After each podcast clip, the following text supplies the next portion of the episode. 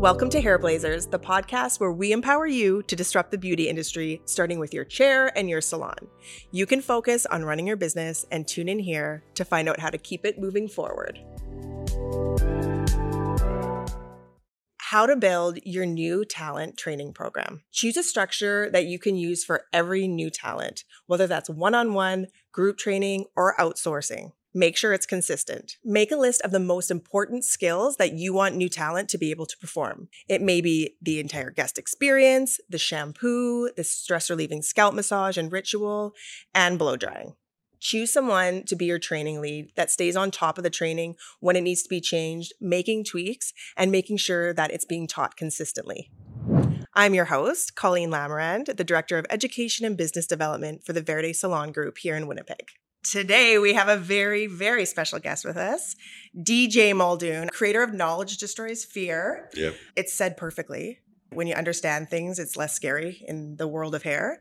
You've worked with Sassoon, you've created like a ton of different curriculums. Yeah. So I don't I don't even know where to start. Like, why don't we say where did knowledge destroy fear, the idea behind it start, and maybe tell us how you got into the industry. I know you're a second uh, generation hair cutter as well. Yes, I am. Thank you. It's nice to be here. It's nice to see you again. Lovely to be here in Winnipeg.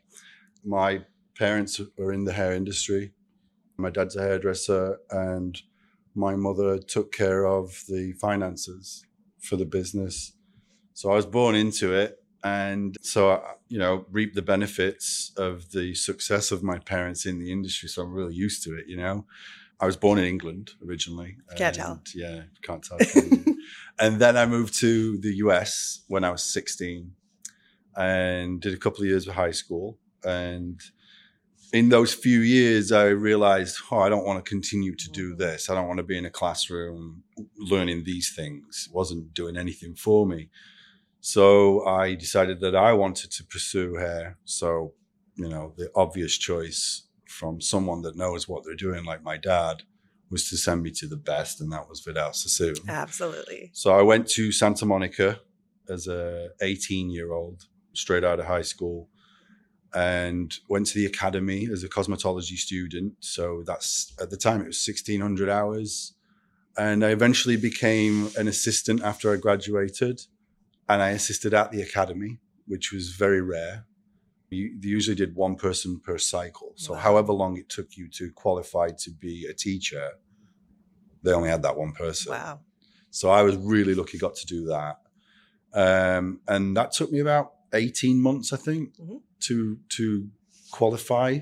And then I went to work for Sassoon in San Francisco as a stylist, get some experience, and then went back to the academy. And then I never looked back. I found a knack for being able to break hair cutting down. And that's kind of where the whole like knowledge destroys mm-hmm. fear mm-hmm. thing started for me personally. I need to be in, in an environment where I'm growing. And I think I'd met my limit at Vidal.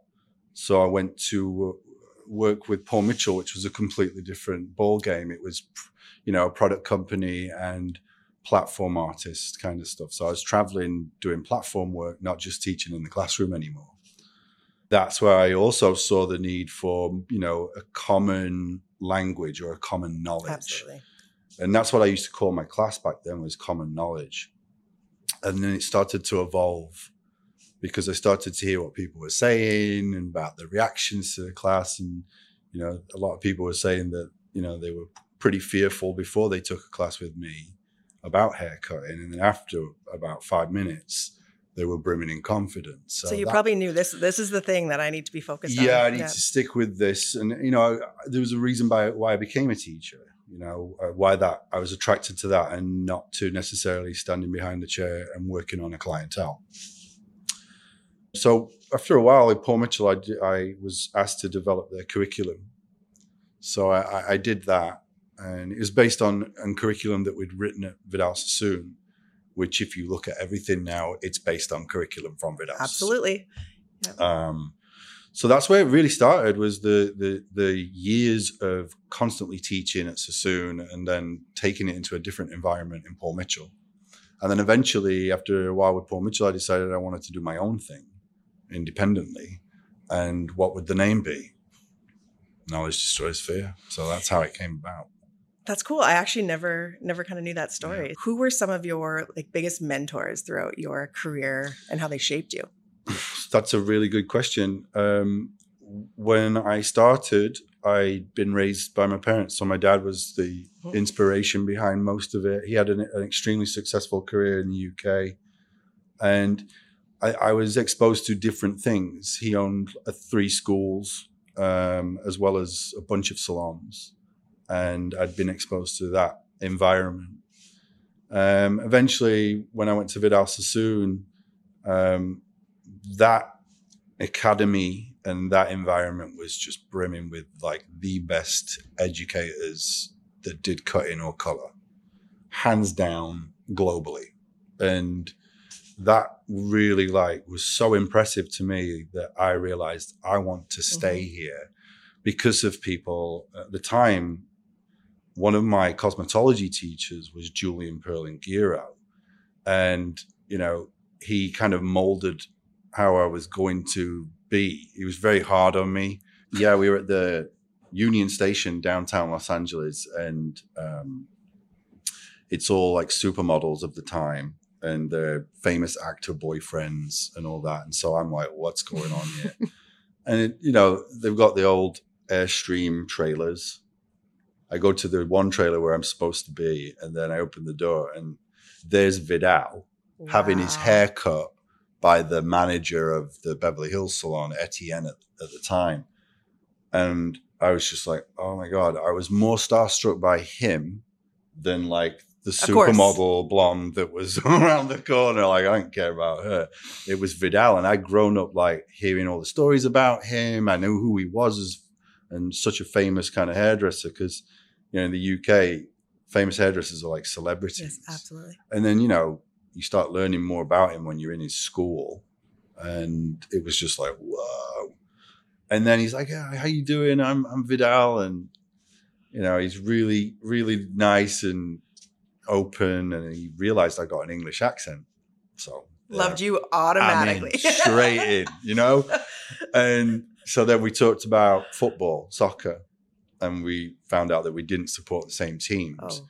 And so you know you start doing the old banter back and forth about things and joking and stuff, and and that was cool. And then eventually I, I got to talk to him because the cool thing about this is when my dad was in the UK early days, his mentor and trainer was actually Vidal's best mate. Mm. But he died in the 60s. So no one really talks about this guy anymore. And I mentioned this guy's name, and Vidal went wild, pale like a ghost. So I mentioned this, and then I, I am in even more now. Do you know what I mean? like, so, what do I do next? What do I say like, what do I say? Don't ruin it. nah.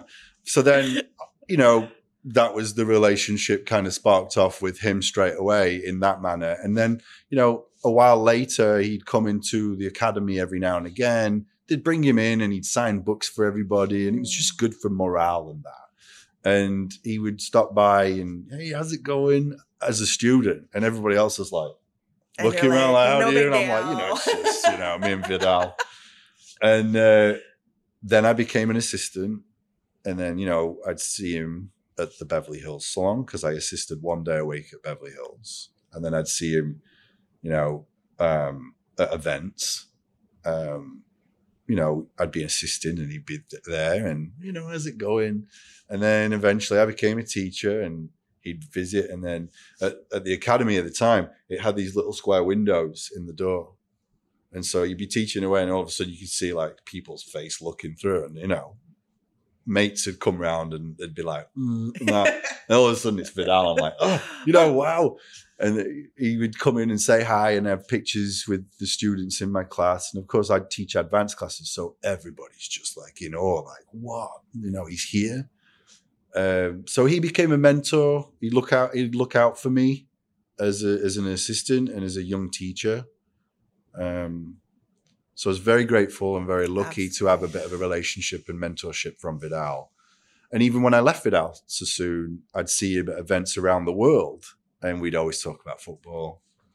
And, and that, that, first moment you met. That's it. It just clicked, right? Yeah. So he was a huge mentor. I've had lots of different mentors and, and, and people that have influenced me along my career. The list is really long.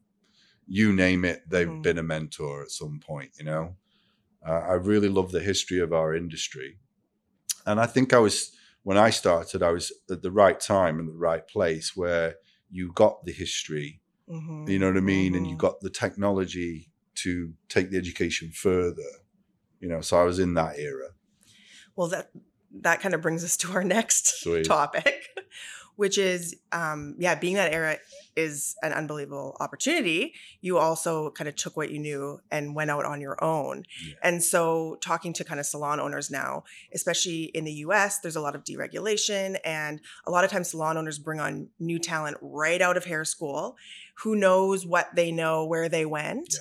So, what would you recommend is something that they focus on to help build up their new talent, their new stylists, you know, right off the bat? The key thing here is education. Mm. It Mhm. really is. So you have to start with that word and then branch out to what you want that to be. Nowadays, we are we need instant gratification. So the training program nowadays has to be quicker than what it used to be. Has to be quicker than what I went through. It's a different era. People just lose interest quicker yeah, it's true. They're stimulated in different ways that I wasn't in, you know, and you weren't, your generation. So the program has to be a training program has to be made and it has to be relatively quick and it has to be fun. Yes. Yeah, you know, and I don't mean like bells and whistles and kazoos and all that stuff. I just mean it has to be stuff that people want to do. Mhm. You know what I mean? I- I always relate it like when I was a youngster, um, my parents bought me a keyboard, like an organ, Oh, yeah, I think we all had one of those. and we all went to take classes, right? Me and my mum and dad. I'm an only child, right? So it's just us. And there's all these other people in the class, and everyone's on these like two level organs with with the pedals, you know. And there's a guy at the front just playing songs and going, "Okay, play along," da, da, da, and it's songs I'd never heard of in my life. But you play it, you tell my grandparents, and they're like, know every word. of course. My parents knew it. Yeah. So generational, I didn't know that. So I just was in the class going, Mm, not into it. do, re, mi. Yeah. But downstairs there was a shop that sold the keyboards, and there was a guy in there, long hair. He was obviously not really a, into like synthesized music. He was into metal, but he was a genius keyboard player. Anyway, eventually he became my teacher, and he came to our house, which was really cool. So now I'm in my own environment. And he, first thing he says, like, "What's your favorite song right now?" And I was like, "Whatever it was, can't remember." So it's like 86 this so some some 80s tune right probably like some top top gun song and he the next week he came back with sheet music for that song and guess what within like three days i'm like playing it because i liked it Yes, Yes.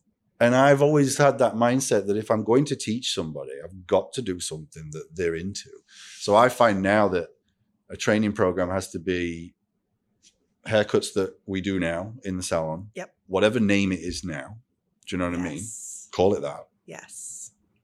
get people into it immediately then you know i've always found that the class is pretty successful if you're you're cutting current stuff Yeah, that makes total sense. And one thing we were kind of like beating into people's heads before was, for example, shape. And we were talking about the round shape and the triangle shape, square. And it made sense to me. And it made sense to, you know, our generation. And I'm like, people just aren't, yes. And some people just aren't getting it. So, yeah and you said, well, I don't even really say that that much anymore. that's true And I thought, oh, I don't have to say that anymore. no it's you you have to kind of find analogies and relate it to other things. I, i've found that that has always been a strong point in a cl- with a class with me. Mhm. people take that away.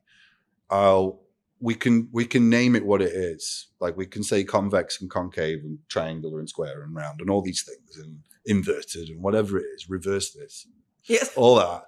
But realistically it all boils down to it's a distribution of weight. Yes. so what is weight? Weight is something that's bigger or smaller And where do you want it? what do you want to do? Do you want to be bigger or smaller? do you know what I mean? Do we need to fill places in?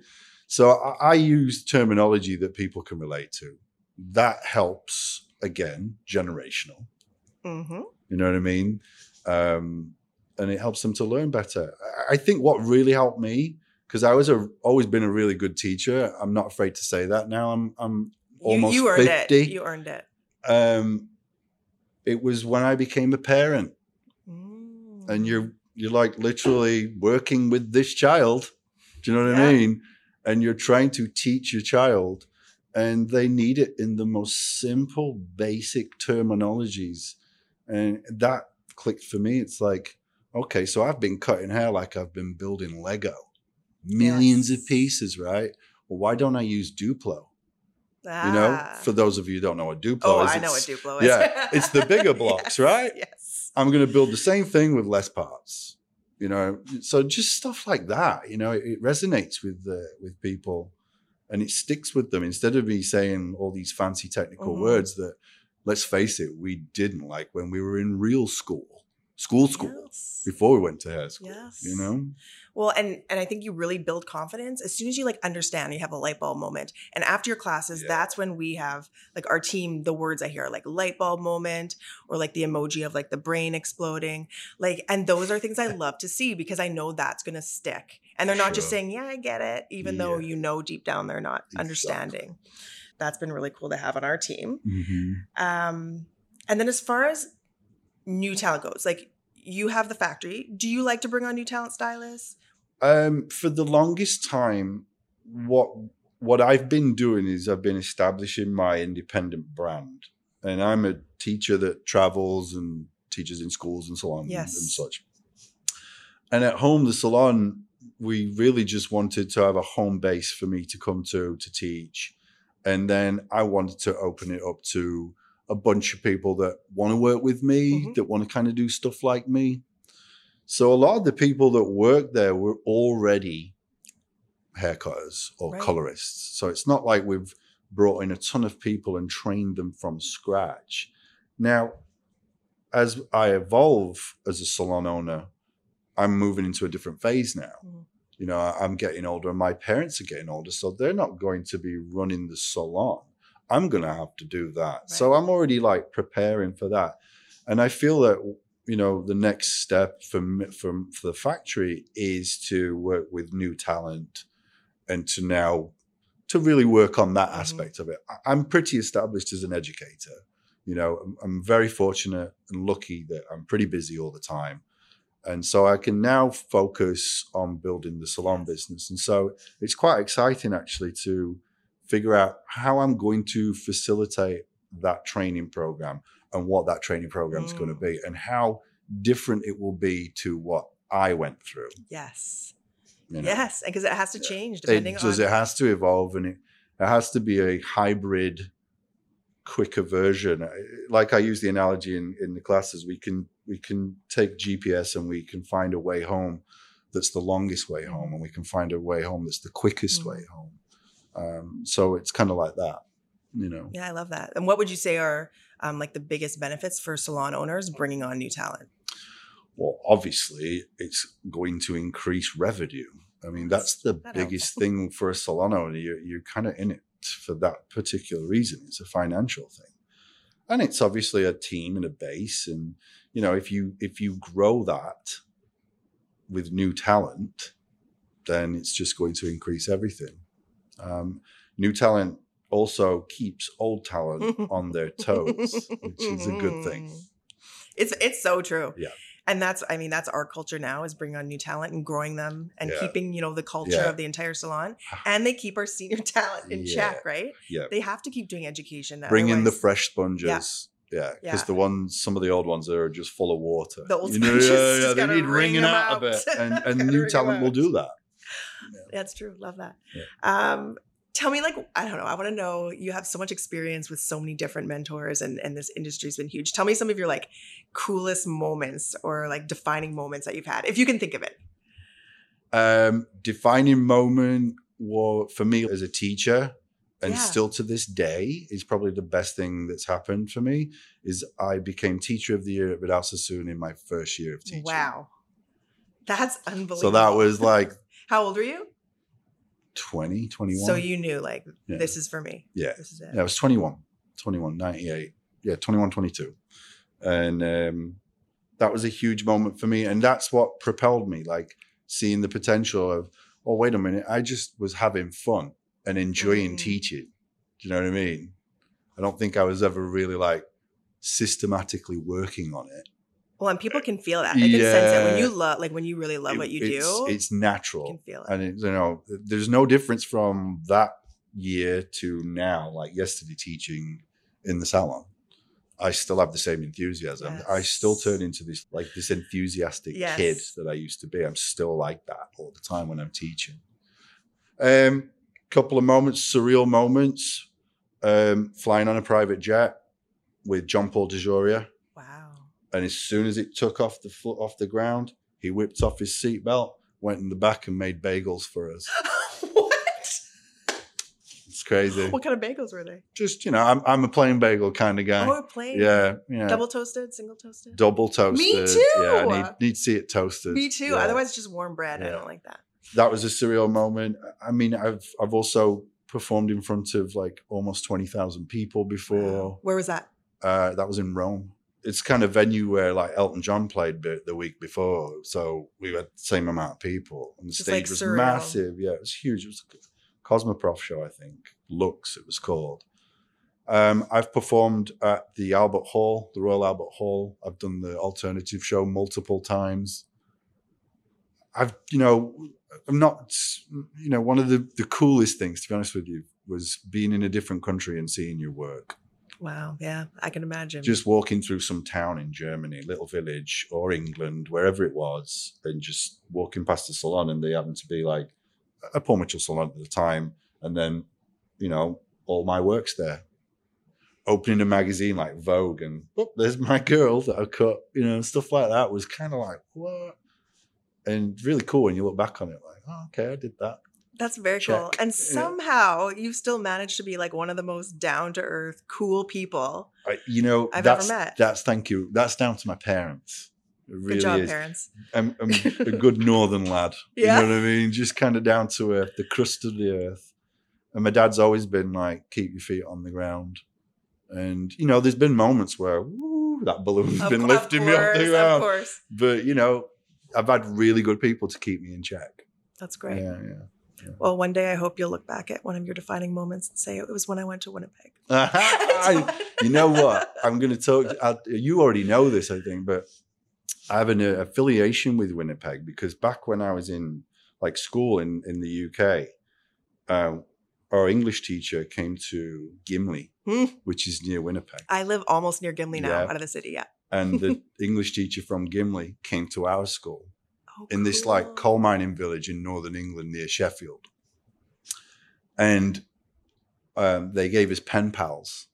So I got a pen pal that was here in, at the high school in Gimli. But the teacher that was in England brought his family with him, obviously. He was there for a year. And his son was my age.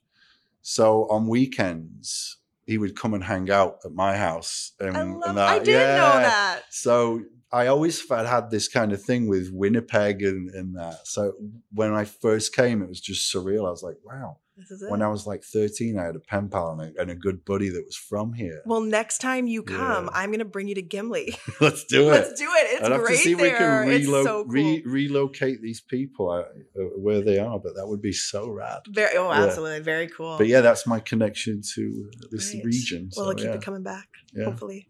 we love it here. Oh, that's awesome. Great, great people. Well, thanks so much for Thank you joining for having us me. today. It was an This honor was to do this with you. Yeah, thank you. Thank you for listening. If you enjoyed this episode, please leave a review, share with your friends, and tune in next time. We appreciate you.